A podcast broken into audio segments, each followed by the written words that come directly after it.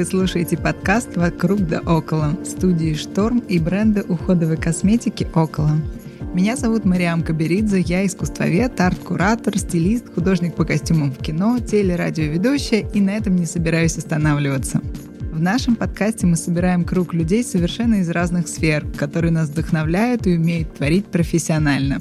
Здесь мы говорим по душам, узнаем секреты креативных профессий, герои делятся своим опытом, историями успеха и иногда дают советы или просто заражают энергией творчества.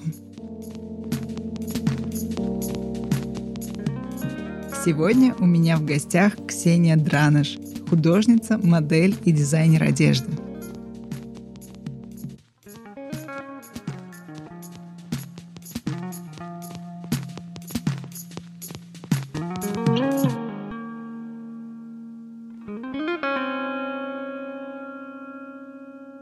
Мари, спасибо, что позвала. Ксюша, ну это я должна благодарить тебя, что ты сегодня с нами. Спасибо большое, что приехала.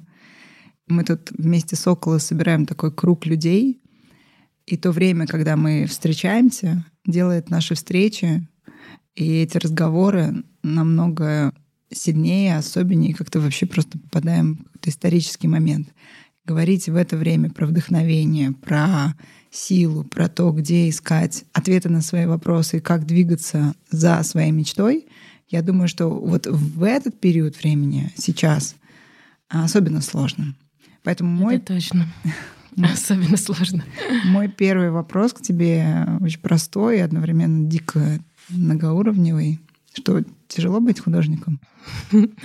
Последние полгода, если честно, только об этом думаю, о том, как тяжело быть художником. И даже пытаюсь себе придумать какой-нибудь другой вид деятельности, если честно. Ну, такой, знаете, как бы запасной. Но что-то ничего не приходит в голову, потому что Хотелось бы заниматься все-таки по-любому чем-то творческим, чем-то другом я себя вообще не вижу. Еще когда ты всю жизнь находишься так или иначе в искусстве, вообще сложно себе представить какую-то другую жизнь. По моим ощущениям внутренним, как будто ее просто не существует. Но вот для меня. То есть только путь творчества. А как ты поняла, что ты хочешь стать художницей? С чего все началось? Вот я уже когда-то рассказывала, что мне вот нравится понятие artist, да, по-английски, потому что это как артист, и ты можешь в него включать что угодно. Мне не нравится понятие именно художник-художник, который представляется людям как рисующий в берете или без берета холсты или рисунки. Короче, я считаю, что понятие артист включает в себя и путь художника, и путь артиста, и это все о том, чем я хотела с детства заниматься. А что было входом в профессию? Вот с чего твой артист начался? Мой артист начался с того, что я часами стояла перед зеркалом дома, кривлялась и пародировала всех своих любимых музыкальных исполнителей. Ну и, естественно, я рисовала в свободное время. От этого зеркала, да? Э, и от зеркала тоже. Ну и без зеркала. Ну, просто мне нравилось, да, делать что-то такое кривляться, наряжаться и рисовать. Три моих любимых занятия по жизни до сих пор, кстати. А ты знала, что это можно сделать в своей профессии тогда? Я знала, что художником можно, ну, в типичном понимании этого слова можно сделать в своей профессии. И, собственно, меня так и воспитывали, что я могу быть художником, и я такая, ну, класс, если могу, значит, нужно идти в эту сторону. То есть семья тебя поддерживала? Да, меня очень поддерживала семья, потому что никто у нас в семье вообще до нашего поколения, ну, до моего там и моего брата, не выбирал как бы профессию себе по душе. И все шли по какому-то семейному наитию или там как получалось. И моя мама долгое время очень была недовольна своей работой и своим образованием, и поэтому ей хотелось, чтобы мы пошли в то, что нам нравится. Плюс она дикая фанатка искусства, музея, всего такого культурного, театров. И она нас пыталась в этом направлении развивать с детства, везде нас водила, как чокнутая. И ей это удалось, ну, что мы этим увлеклись, этим заинтересовались и в это пошли, потому что я училась на художника, мой брат учился на света режиссера в театральном колледже. И ну, вся наша жизнь связана так или иначе с разными видами творчества. Но самое классное, кстати, то, что мы Сначала нас уговорила мама, можно сказать, ну не уговорила, она нас вдохновила на то, чтобы мы выбрали творческие профессии, а потом, уже когда мы в них пошли, она так вдохновилась уже от нас, что она решила полностью сменить свой вид деятельности и пошла учиться на экскурсовода уже во взрослом возрасте, отучилась, и теперь она уже который год кайфует и водит экскурсии. И сейчас она пошла на второе высшее учиться еще на экскурсовода дополнительно. так что хоть она изначально была и недовольна, но и вот это творчество, искусство ее тоже вывело. А ты помнишь свою первую работу, за которую ты получила оплату? Да, мне кажется, это был какой-то автопортрет из скетчбука, что-то такое. Потому что я часто делаю работы на тему личных дневников и часто рисую себя. Но сейчас уже не так часто, но у меня бывают периодами. Для меня это как терапия, и кажется, одной из самых первых работ было что-то такое. Но это именно если говорить уже как э, о моем самостоятельном произведении, потому что до этого я тоже зарабатывала деньги тем, что я рисовала, но это было просто я училась в художественном колледже, и мы там проходили разные ремесла. И в процессе я как бы создавала еще какие-то свои объекты, типа деревянные браслеты, расписанные моими какими-то росписями, мотивами. И в каком-то смысле это все тоже про продажи. Футболки я расписывала в детстве, когда мне было там 14-15. А так подожди, первые деньги когда пошли? Ну вот еще тогда, получается.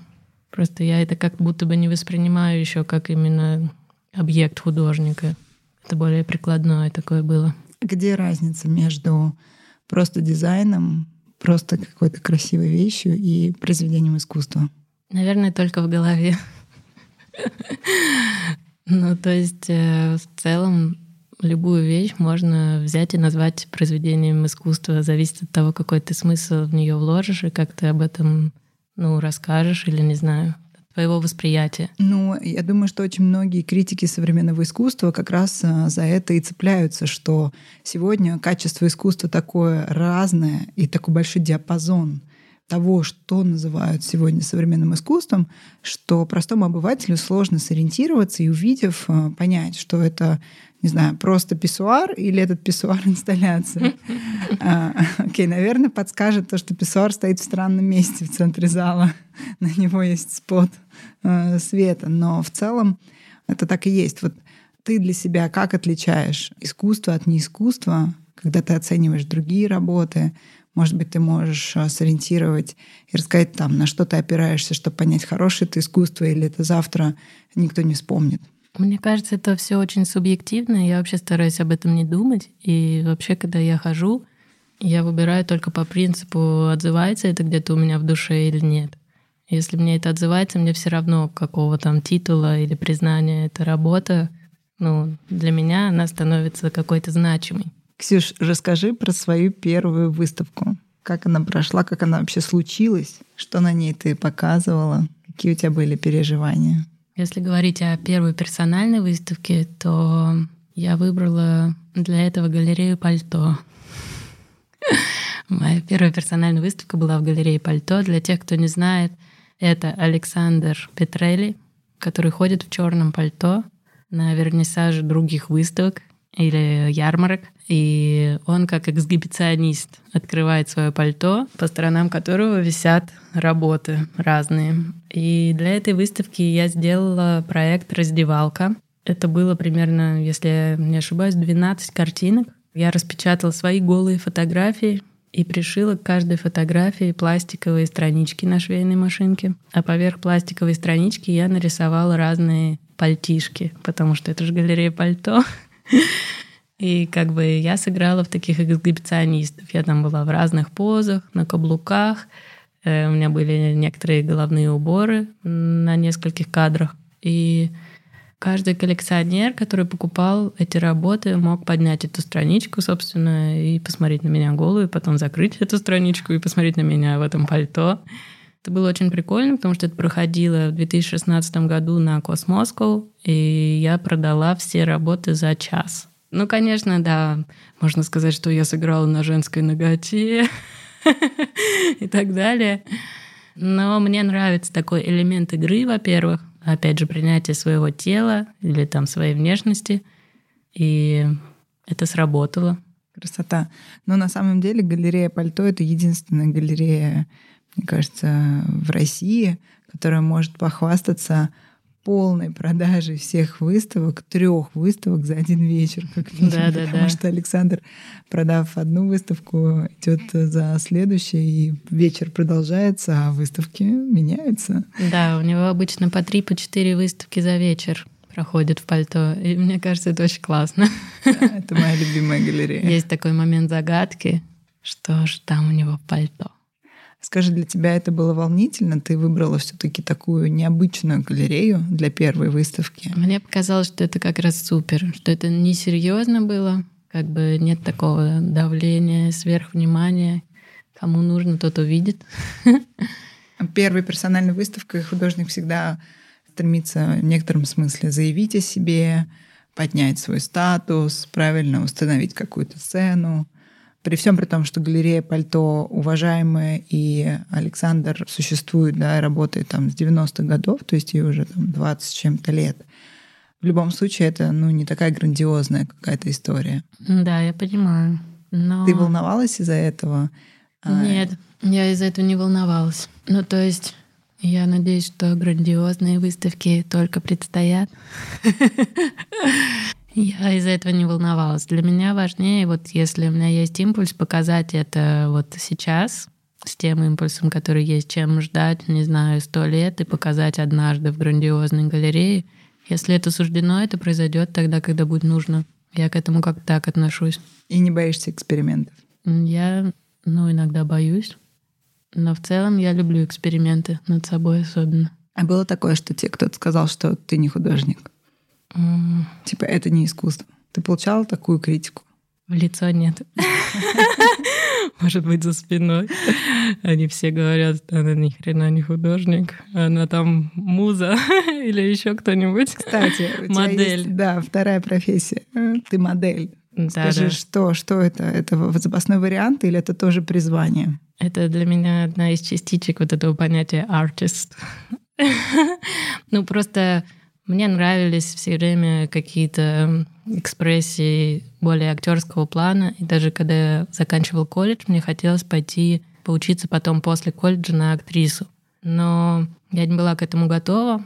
И я поступила сразу же в Строгановку на бюджет и подумала, что ну раз меня взяли на бюджет, значит это мое призвание, потому что денег бы оплатить такую учебу у меня бы все равно не было.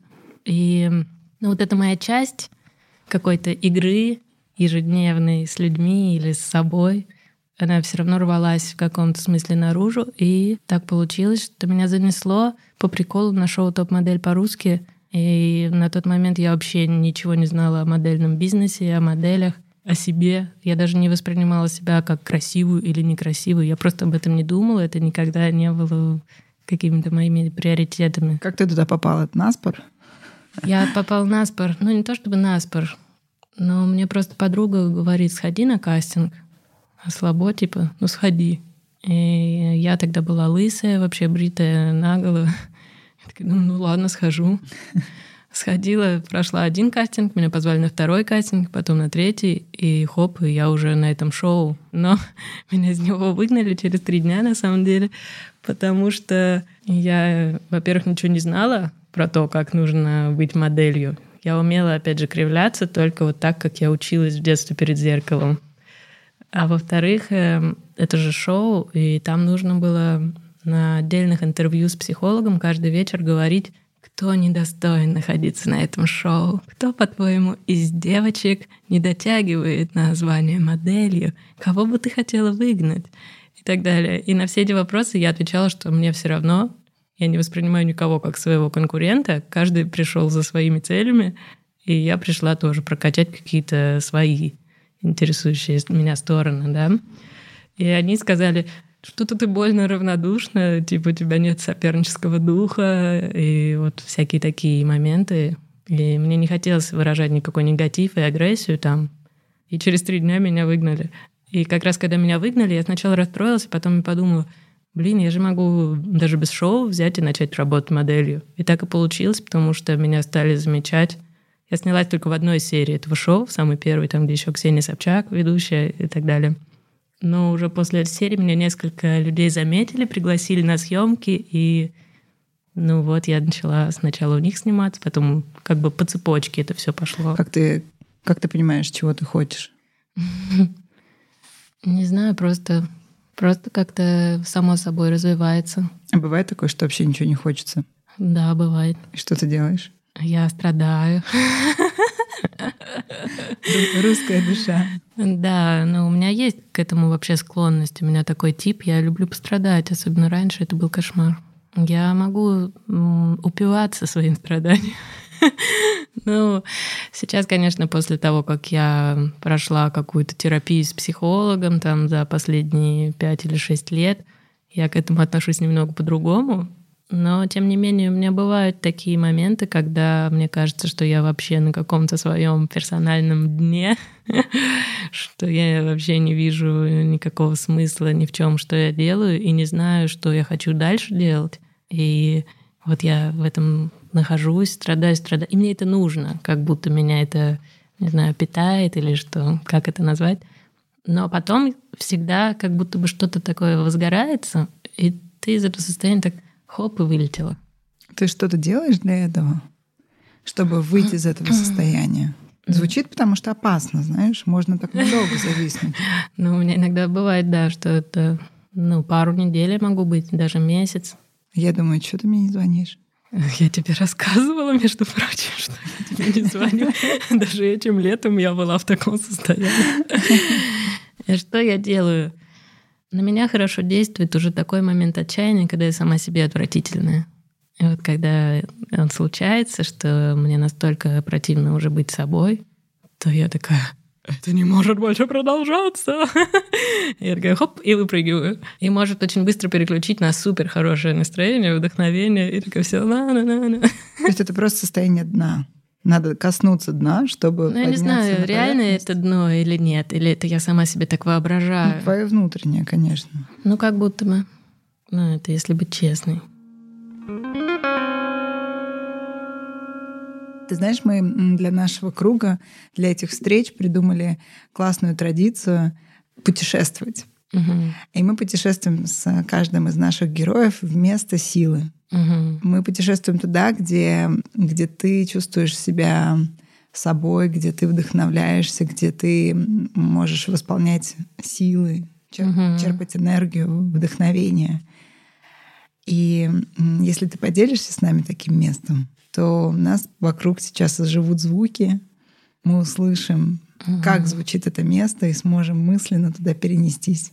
И продолжение разговора будем вести уже там, в этом классном месте силы. Да, у меня есть такое место. Вот, например, как раз э, когда я со своим психологом занималась раньше, и нужно было в медитации представить какое-нибудь классное место, в котором ты чувствуешь себя в безопасности и в котором ты можешь наполниться. В моем случае это всегда было розовое озеро Хиллер, которое находится в Австралии, рядом с Австралией. Туда надо еще на вертолете лететь. Я всегда представляла, что я на берегу этого розового озера, что я одна, там вообще никого нет, кроме меня. Вокруг природа, песочек, вот эти маленькие такие розовые волны на ветру. И я там все время тусовалась, набиралась сил, а потом уже ко мне прилетала какая-нибудь летающая тарелка, и оттуда выходило какое-нибудь существо, которое на самом деле являлось моим сверх-я, как бы таким прошаренным, которое все знает. И уводила меня с собой в какое-то дальнейшее приключение уже. Ксюш, мы туда не можем отправиться. Нет, сейчас бы пришлось провести психологический прием длиной в час. А, ну хорошо, давай так.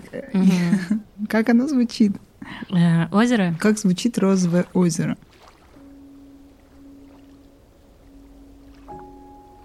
Оно звучит вот так.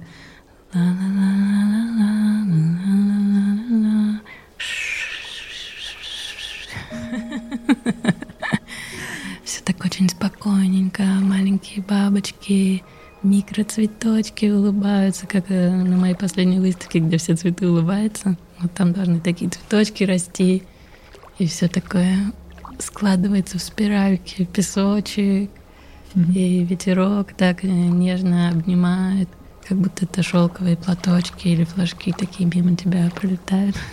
А потом музыка из каких-то фильмов про инопланетян. Озвучка. Прилетела тарелка.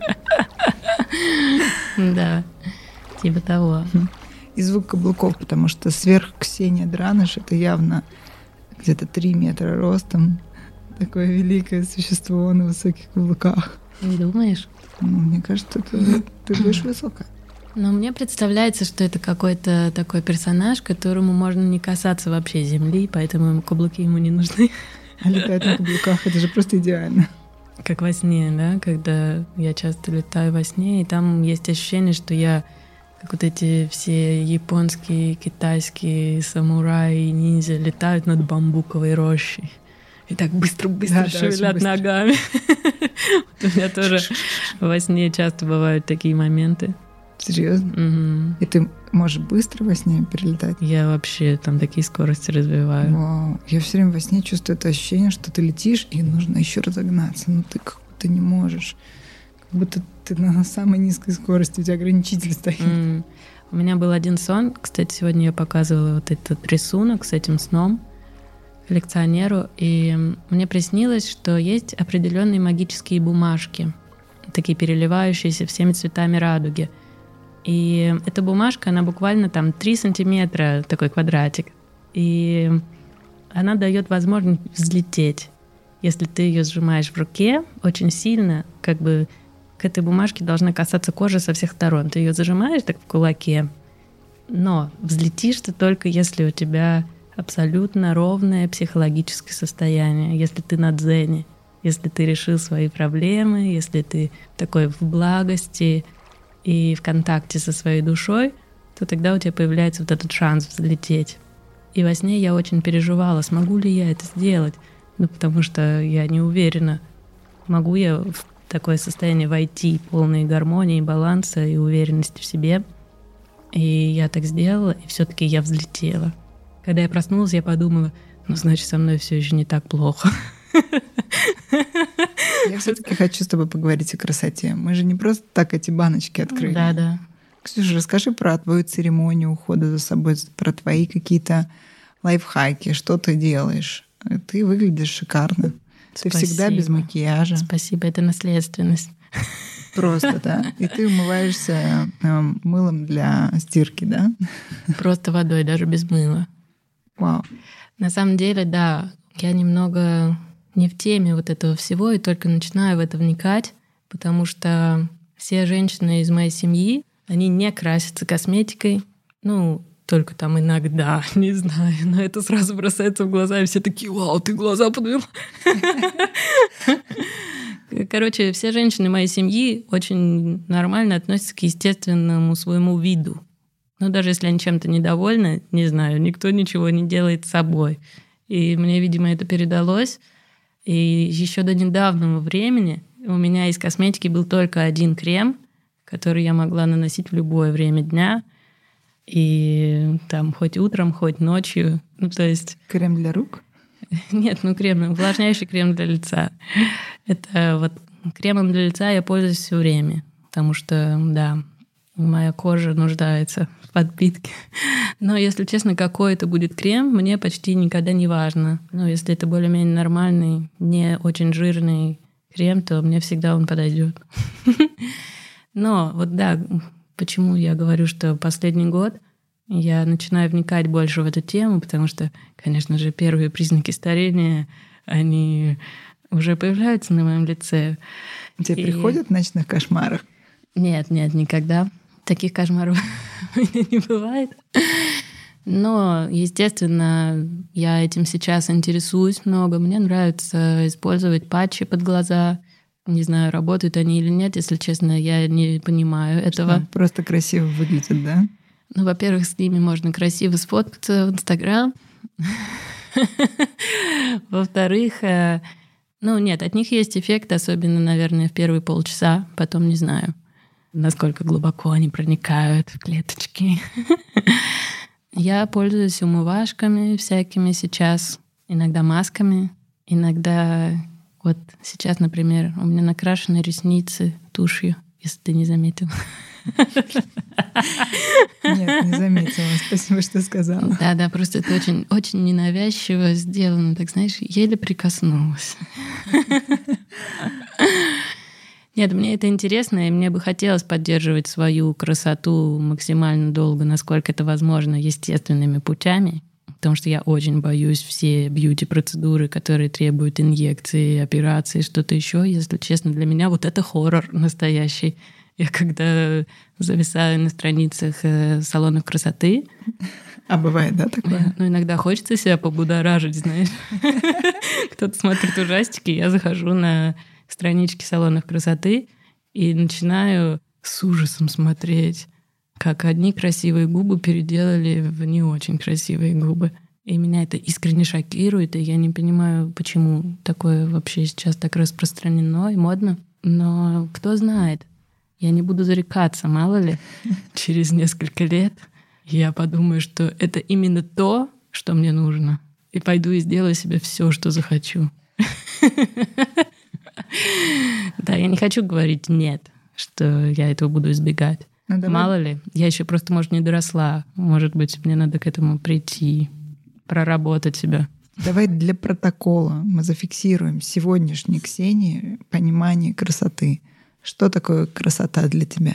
Для меня красота — это естественность, это природные отличительные особенности, которые тебе передались, вот, не знаю, от твоего рода, что все разные, это очень классно. Мне кажется, если человек за собой ухаживает, то он как бы выглядит хорошо. Ну, неважно изначально, какие у него данные. То есть можно поддерживать какие-то свои исходные параметры. Но чем отличается красивое от некрасивого? Ну, есть же некрасивые люди. Ты как считаешь? Ну, есть. Конечно, есть. Что поделать? это карма. Между прочим, это точно карма. Я консультировалась с монахом на Випасане. Все, что у нас есть в жизни, это карма. Даже наша внешность — это карма. Но, например, бывают некрасивые люди, которые настолько харизматичные и классные, с которыми ты начинаешь болтать, и у тебя вообще меняется восприятие этого человека, и ты начинаешь его обожать и восхищаться, и, и все, что в нем казалось не очень, допустим, пока ты его не знал, тебе вдруг начинает очень нравиться, и наоборот, ты думаешь, вау, вот это да, какой классный человек. Да, это правда. Мне кажется, вот главное это все-таки более важно следить за внутренним собой. Внутренние умывашки делать, да? Да, да, внутренние умывашки, вот это да, блин, очень важно. Ксения, расскажи, как ты восстанавливаешь свои силы?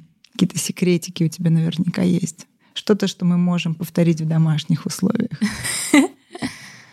Как я восстанавливаю силы? Ну, кстати, в это входит уход за собой, потому что, да, если я хочу как-то восстановиться, то что я начинаю делать? Я начинаю делать практики, я начинаю делать медитации, я пою. Для меня это как вот уже говорил терапия. Я могу просто сидеть и орать. Главное, чтобы дом никого не было. Это вообще супер. Э, есть такая методика. Ты просто представляешь, что ты падаешь с горы насмерть.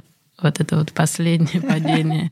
И ты вот так вот как бы набираешь э, воздух животом именно в живот как бы глубоко. Ты сидишь ровно, выстраиваешь свой стержень, ось, и потом ты представляешь, что ты делаешь вот этот шаг с горы. Но вначале ты набираешь вдох, и когда ты делаешь этот шаг, ты такой как бы кидаешь свой звук. Я сейчас не буду, это все оглохнут, потому что там раскрывается такой голос, который ты даже себе представить не можешь. В общем, можно так поорать, чтобы восстановиться, сделать йогу, помедитировать. Полежать в ванной с солью. Вот это я очень люблю. Кстати, считается, что соль забирает негативную энергию. Очень классно. Потом, что еще? Сходить на маникюр. О, это вообще супер, обожаю. Просто пришел, я даже в телефоне не сижу, когда я в маникюре. Я просто так сижу и смотрю в никуда, и меня все время спрашивают, все в порядке? Девушка, с вами все в порядке? Я говорю, да. Потом, опять же, маски для лица хорошо работают. Танцы перед зеркалом. Э, красивая одежда. Какие-то лекции. Я обожаю слушать лекции монахов на Ютубе. Или какие-то лекции о предназначении. о смысле жизни. Я просто часами. Еще когда рисую, очень часто беру, включаю эти лекции и рисую и слушаю. Это вообще класс. Даже лучше музыки заходит, потому что ты еще что-то узнаешь, тебе тоже там приходят какие-то идеи, как можно себя развивать. Мы поговорили про тебя художника, угу. так чуть-чуть затронули, и нам еще очень много предстоит узнать. Угу. А тебя модель, угу. но ты еще и работаешь как дизайнер. Называешь ли ты себя дизайнером, когда ты делаешь платки, футболки, когда ты делаешь коллаборации с, а, я знаю, ресторанами, с разными барами классными. Буквально недавно я была в баре в Кривоколенном, и у хозяйки этого заведения была майка Ксения Драныш. То есть э, это супер популярная, любимая история московской богемы, но они носят произведение искусства, они носят твой мерч или произведение дизайна. Так, вопрос подвохом. На самом деле я все еще считаю себя художником, даже если я делаю какие-то дизайнерские объекты. Просто не хочу себе ни в чем отказывать, и хочу делать все, что возможно. Ну, я считаю, что да, у меня есть такой мой придуманный бренд Дурдона. Дурдона — это женское имя персидское, которое обозначает жемчужину. И почему я его выбрала? Потому что мне нравится сочетание, ну, вот этой, как будто бы ты немного дура и немного примадонна. Знаешь, дура и донна. Такая придурковатая богиня. И это, мне кажется, очень про меня. И Иногда, когда у меня есть вдохновение, я делаю проект, связанный с одеждой.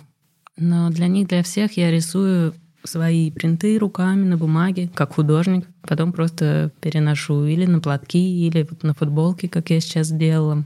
Однажды я расписала платье просто от руки и продала его на Космоску. Не знаю, мне кажется, это вообще естественно заполнять разные поверхности своими произведениями. Что у тебя еще в планах? Меня... Какие поверхности еще не освоены? Ой, я бы хотела освоить все поверхности, если честно. Я бы хотела сделать свою посуду со своими принтами.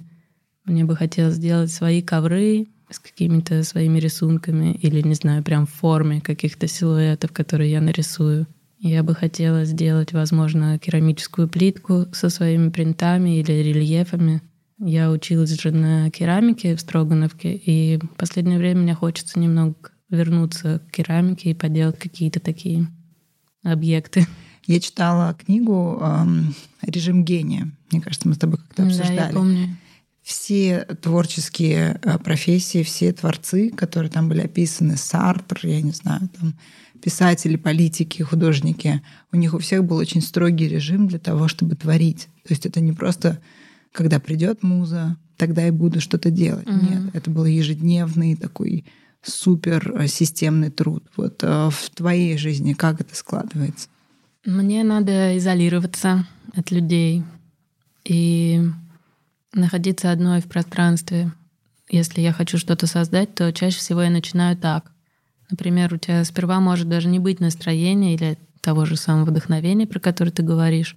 Но если нужно что-то создать, то я закрываюсь в своем пространстве, и потом я пытаюсь настроиться на определенный какой-то поток или канал, с которым я рано или поздно соединяюсь. Это всегда разное время.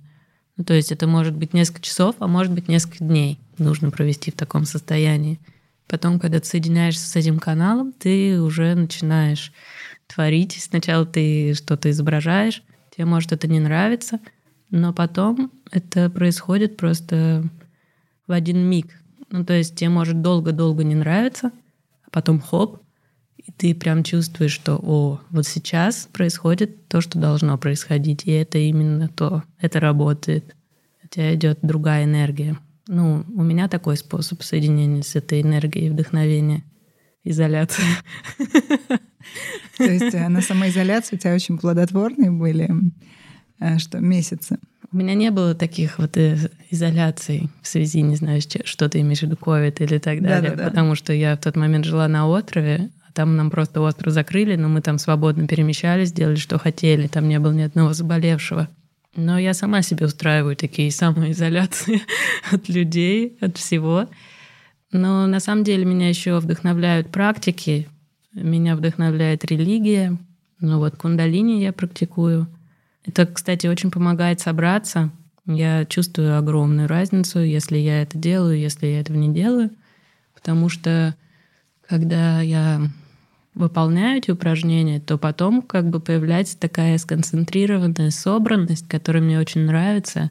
И эта собранность, она потом тебя как будто бы выстраивает на какой-то вот правильный путь, и ты потом начинаешь быть более деятельным и больше всего успеваешь и в более хорошем настроении. Без самоугнетения. Скажи, а как ты оцениваешь свои работы? Как ты понимаешь, сколько она стоит? Ну, у меня есть какие-то цены уже установленные галереями, когда меня раньше выставляли. Я часто отталкиваюсь от них, или я отталкиваюсь от того, ну вот по ощущениям, насколько там я вложилась в произведение. Так я расставляю цены. А как появляются клиенты? Как искать клиентов? Вообще, как это устроено в мире свободного художника? Ты сейчас, я знаю, не работаешь с галереей, угу. но и раньше ты могла работать с галереей и при этом продавать еще и отдельно. Я так понимаю, что сейчас в современном искусстве эксклюзивные контракты не так популярны. Расскажи, как это устроено? Я не знаю, как это устроено у каждого художника. Ну, есть какие-то определенные правила, что у художника может быть или агент, или галерея, который его представляет, забирает процент. У меня нету ни того, ни другого сейчас. И в моей жизни все устроено так, что вот насколько я сама вкладываюсь в какой-то самопиар энергией и временем, настолько это потом и воплощается в какую-то прибыль. То есть ты работаешь чисто на личный бренд? Да, я стараюсь, и сейчас я вижу правильные моменты для себя, что я выбираю именно такой путь, потому что Сама я сейчас продаю гораздо больше произведений, чем даже это делали галереи. И меня это полностью устраивает. И мне хочется двигаться дальше в этом направлении. Мне кажется, это более правильно и более современно, потому что в связи с интернетом, социальными сетями у меня есть полное ощущение, что вся эта система сейчас очень сильно меняется. Ну, каждый в состоянии действительно сделать свой собственный бренд, и потом там в процессе развития нанять себе помощников, чтобы все работало только на тебя, а ты не был просто одним из десяти художников какой-то галереи и не зависел от нее. Но при этом бытует мнение, что очень важно попасть в правильную галерею, в хорошую галерею, очень важно, чтобы тебя заметили правильные люди. Вот насколько ты считаешь, это до сих пор имеет место быть? Ну, для кого-то имеет.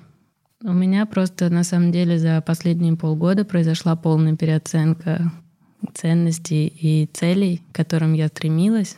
И мне просто хочется идти своим путем. Возможно, кому-то подойдет вот тот путь, который более типичный и уже принятый в этом обществе. Как ты думаешь, это сложнее?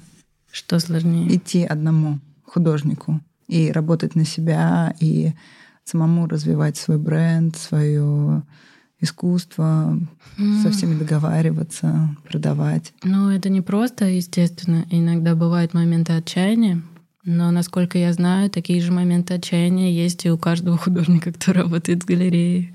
У меня много знакомых молодых художников, у кого есть даже контракты с галереями. И когда я их встречаю, они точно так же перекрываются, страдают и вообще не знают, что делать. Ну, во всяком случае, в Москве происходит так. Поэтому я не знаю, от чего это зависит. От кармы. Можно свалить на карму. Просто звезды. Да. Скажи, а какой совет ты бы дала начинающим художникам вот сейчас, в 2022 году? Ну, во-первых, все показывать. И не судить себя строго. Потому что я знаю тоже, что очень многим художникам свойственна мощная самокритика. Они вообще не ценят, что они делают, не уверены в этом, боятся ставить цены, им не нравится. Они сами придумывают себе какие-то ограничения в голове, как должно быть и как не должно быть. У меня, естественно, тоже такое есть, но я стараюсь как бы расширяться в этом смысле. Просто никто не знает на самом деле, как должно быть, потому что искусство очень субъективно, и все равно в большинстве случаев это какой-то просто импульс. Ты увидел, ну, тебе понравилось, да, и ты захотел это приобрести. И мне кажется, это самое главное. То есть э, Может быть, там чисто технически твоя работа выполнена не очень, на чей-то взгляд, на взгляд какого-нибудь профессионала, который отучился. Но это не важно, потому что найдется твоя аудитория, которой понравятся твои работы даже в таком виде, в котором они есть. Даже если они тебе не нравятся, найдутся люди, которым понравятся. Да, я знаю художников, которые выбрасывали свои работы. Я некоторые, тоже. Некоторые звонили мне и говорили, я выбрасываю все свои работы. Я говорила, я выезжаю. Это правильно, Мари. Да. Но, кстати, очень классный фильм про Кусаму, художницу японскую, есть. И там рассказывается про ее путь, когда она была совсем молодой и неизвестной, и она очень хотела поехать в Америку, чтобы как бы открыться свободному творчеству и так далее. Но чтобы поехать в Америку, она решила избавиться изначально от своих старых работ, и она сожгла несколько тысяч своих рисунков. Она сожгла их около реки, и она дала себе обещание, что она сделает еще больше. Она выполнила. Она выполнила это точно, да. Но многие уничтожают свои работы, и даже я в том году, когда вернулась из Таиланда, решила выкинуть какую-то часть своих работ, сделанных во время университета. И я с большим кайфом их порвала вообще отнесла на мусорку. Еще у меня есть несколько работ, которые мне просто не нравятся энергетически. Они написаны на таких больших фанерах тяжелых. Они сейчас у меня на даче хранятся, но я думаю их сжечь. На масленицу. Да, на масленицу или просто в другой день, потому что они были сделаны тоже в момент, когда я училась, как ответ на одну тему, которую называл «Жертвы пропаганды». Пока я писала эти работы, я просто себя так плохо чувствовала физически. Мне прям было тяжело заниматься этими работами. И я закончила их писать, я поняла, во-первых, что я вообще больше не хочу делать работы на негативную тематику, и теперь у меня внутри прям очень жесткий фильтр стоит. Я стараюсь не производить ничего, что несет какой-то негативный посыл. Для меня это супер важно. Ну, так не у всех, но для меня это так, что если я произвожу что-то с негативным посылом, то получается, как будто я больше негатива в мир открываю, да, ну, и люди же это впитывают так или иначе. Ты на это смотришь, и это как бы в тебе остается. И я стараюсь этого вообще не делать и работать только с какими-то темами благостными. Как последние два года ты находишь э, в себе эти темы? Очень много вокруг стресса, переживаний. Очень токсичное общество стало в связи там, с коронавирусом и всеми опасностями, всеми потерями во многих семьях, там, с болезнями. То, что сейчас происходит, да, перекрывает у всех поле, да, мозг. Сейчас, сейчас жизнь. Да. Скажи, где, где ты ищешь эти, эти цветочки со смайликами? Ну вот как раз эти цветочки, всю эту выставку про цветка флауэра я сделала летом именно из того посыла, что как будто бы немного хочется какой-то радости, которой нет. И я решила сделать целую выставку про этого персонажа цветка-любовника, чтобы хоть немного абстрагироваться и погрузиться в какой-то беззаботно радостный цветочный мир. Но в том году я сделала проект, который меня тоже вдохновил для ресторана Чиха. Так совпало, что со мной познакомилась как раз Анна Акулич, которая хозяйка Чиха. Это было очень в тему, потому что я только вернулась, получается, из азиатской страны, и меня очень вдохновляет вообще азиатская культура и буддизм. И вдруг я только об этом подумала, что вау, вот было бы здорово сделать какой-то проект с азиатским кафе. И появляется Анна и говорит, о, у нас китайское кафе, давай сделаем что-нибудь вместе. И я прям подумала, что это так классно, что вот это и называется, когда ты в потоке, и ты только о чем-то думаешь, и это сразу материализуется в мире. Дамы и господа, это тот самый метод привлечения клиентов Ксении Драныш. Да, и вот я нарисовала для них картинки на китайскую тему. И так как меня вдохновляет китайская живопись, какая-то традиционная, там, тушью, мне хотелось сделать вот тоже для этого кафе, в котором все очень насыщенно, очень популярные, там всякие образы, открытки у них везде в интерьерах — мне хотелось добавить вот этой эстетики именно искусства китайского, традиционного. И все изображения я сделала красной тушью, как на одном дыхании такие рисунки графиком. Мне нравилось их делать, потому что ощущение, что ты как бы взаимодействуешь с двумя стихиями. Я выбрала красный цвет туши, а красный в Китае — это особенный цвет, цвет энергии огня. Поэтому я взяла красный. Он также у них символизирует праздники, там свадьбы, Новый год. Это все всегда у них красное. Они стараются даже одеваться в красный цвет. И я взяла вот этот красный цвет, сделала расплывчатые рисунки тушью по воде. То есть у меня как будто было совмещение огня и воды вместе. Такой тоже медитативный процесс. Такое меня вдохновляет. Ты знаешь, я сейчас борюсь между э, направлениями, куда нам с тобой идти, потому что, во-первых, я, конечно же, знаю, что ты говоришь по-китайски. Нет, нет. Очень мало. И не могу э, отказать себе в удовольствии услышать по-китайски. Скажи что-нибудь. Э, Оши, Ксения. Нихао. Нихао. Вайни. Наверное, я говорю с ужасным русским акцентом. Но у меня, кстати, есть одна китайская песня, которую я сама сочинила. Она состоит всего-то из двух фраз. Сейчас я ее спою. Вобушита, табушио, вобушита, табушио, вобушита и так далее. Это можно как мантру зацикленную петь круглые сутки.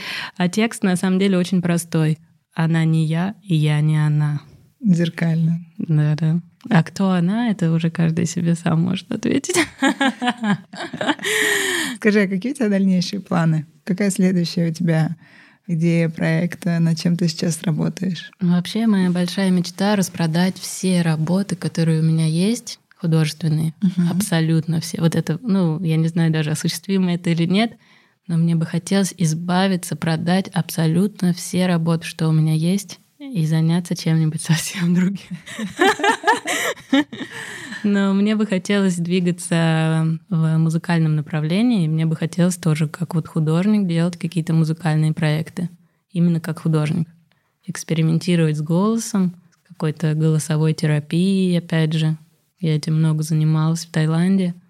Ну, для себя я вижу в этом очень мощный такой поток, ресурс, как это вообще назвать. Меня это вдохновляет, и для меня очень важно вообще ну, выражать себя через звуки, через голос. Вот стань я сейчас миллионершей, я бы начала только этим заниматься. Слушай, ну а ты видишь свое будущее в России? Я очень люблю Россию, правда, и Москву я обожаю просто. Но сейчас такое тяжелое время. Ну, вот я здесь. Пока что я в ближайшие несколько месяцев, да, я вижу себя здесь, но, возможно, я бы хотела куда-то поехать тоже. Как будет складываться, я не знаю, мне не хочется ставить себе какие-то жесткие ограничения, но, естественно, мне бы хотелось остаться, ну, как бы быть связанной с Россией. Я не хотела бы рвать вот эти магические связи. А с точки зрения мира искусства, здесь есть будущее? Сложный вопрос. Ну, я думаю, конечно, есть. Везде есть будущее. Просто неизвестно, когда это выстрелит. ну, в хорошем смысле выстрелит. когда будет расцвет, когда художники смогут зарабатывать, когда к нам будут приезжать люди, покупать работы, когда люди будут узнавать, интересоваться русским искусством, коллекционировать его, продвигать в другие места. Вот это все неизвестно. Ну, у нас есть а, и не знаю, до сих пор ли это живо, или уже волна новых молодых художников это как-то меняет, но в России со времен СССР есть такое устойчивое представление о художнике как о никому неизвестном бедном художнике, который работает где-то там в подвалах. Его работы сегодня никто не, не ценит, но когда он умрет, обязательно они попадут в музей. И это, мне кажется, связано с всей вот этой советской неофициальной линии э, современного искусства, которая открывалась только на Западе за счет там, не знаю, отдельных людей, которые вывозили это, отдельных коллекционеров, друзей, там, друзей, которые ходили по квартирам и эти работы собирали. Вот с одной стороны расцвет, потому что очень много было создано потрясающего, да, и суперактуального на тот момент э, и до сих пор искусства. но при этом э, художникам было необходимо работать еще иллюстраторами или где-то там на разных других работах для того, чтобы просто существовать. Вот на этой чаше весов ты как считаешь, э, у нас может быть расцвет, чтобы и это, и другое было вместе? И это, и другое, это что? Ну, то есть и признание художника, а. и, и чтобы это искусство было качественным. Потому что сегодня плодятся школы современного искусства, молодые люди оттуда выходят, думают, так, сейчас я придумаю, значит, сам себя слеплю, что называется. То есть придумывают себя как бренд и начинают позиционировать себя как художника, но это не всегда какое-то вау-искусство, и такого очень много. Ну да, я думаю, это связано с тем, что мы живем просто сейчас в такое время, когда с помощью интернета это все очень популяризировано, но это относится не только к нашей стране. Такое сейчас абсолютно везде, что искусством интересуется больше людей, чем потом, например, останется в истории. Мне кажется, это нормально. Ну, так вообще-то было всегда, на самом-то деле. Но просто сейчас особый такой интерес к современному искусству в целом, мне кажется, везде. Будет ли такой момент, что это будет и востребовано, и значимо, я не знаю. Я не какой-то эксперт в этой области. Но, если честно, мне вообще все равно, войдут ли мои работы после моей смерти в музей. Мне вообще все равно, что будет с моими работами после моей смерти. Вау. На полном серьезе. То есть что это значит? У тебя нет честолюбия? Мне бы хотелось сейчас зарабатывать на своих работах, а после смерти, ну, я не знаю, как это будет тешить мое эго, когда я буду э, прахом развеяна над океаном или что-нибудь в этом роде. Ну, классно, если мои работы будут вдохновлять каких-то людей. Но классно, если это уже сейчас происходит. А там уже, как будет после смерти, мне вот честно все равно. Ну, если не я, то кто-то другой будет их вдохновлять. Это круто. Да и в музее висеть можно при жизни. Да. Моя работа, кстати, уже есть в музее в коллекции. В каком? В МОМА. Ну, в российском. В московском, да. У нас есть а, маленький блиц. Традиционный, конечно, для наших встреч. Буду задавать вопросы быстро. Постараюсь застать тебя врасплох. О, боже. Отвечай тоже быстро. Я очень, знаешь, э, не быстрая на подъем. Я немного притормаживаю по жизни. Мы, мы ускорим тебя потом на постпродакшене. Давай, хорошо, попробую. Любимый художник. О боже, Дэвид Хокни. Любимый бренд одежды. Эм... Дурдону не называть. Нет, не Дурдону. Я не знаю, у меня нет любимого бренда одежды. Мне просто нравятся разные единицы у разных брендов. Обувь Мейсон Марджелло. Таби. Не какие-то там другие. Человек, которым ты восхищаешься. Ну вот э, сейчас, например, Йоко Оно и много других. И о чем ты мечтаешь? Я мечтаю. Вау, это очень сложный вопрос. Не знаю, чтобы все классно развивалось каждому во благо. Ксюша, ну что за вообще душевная встреча у нас с тобой? Да, очень душевная. Блин, это сложный вопрос, правда, как ответить, о чем я мечтаю. Много о чем. О розовой сумке, например. Которая вся из бисера, знаешь, недавно там себе сохранила принтскрин, думаю, так разбогатею куплю. Это настоящий честный разговор с Ксенией Драныш. Мария, спасибо большое. Ксюш, спасибо тебе большое, что ты пришла в наш круг. Я была очень рада поболтать. Я тоже, Мария. Постоять, послушать э, болтовню улыбающихся цветочков около розового озера. Спасибо. Я вижу, за тобой прилетела уже летающая тарелка. Да-да. Эй, мое сверхя, так что делать дальше? Домой или в кафе?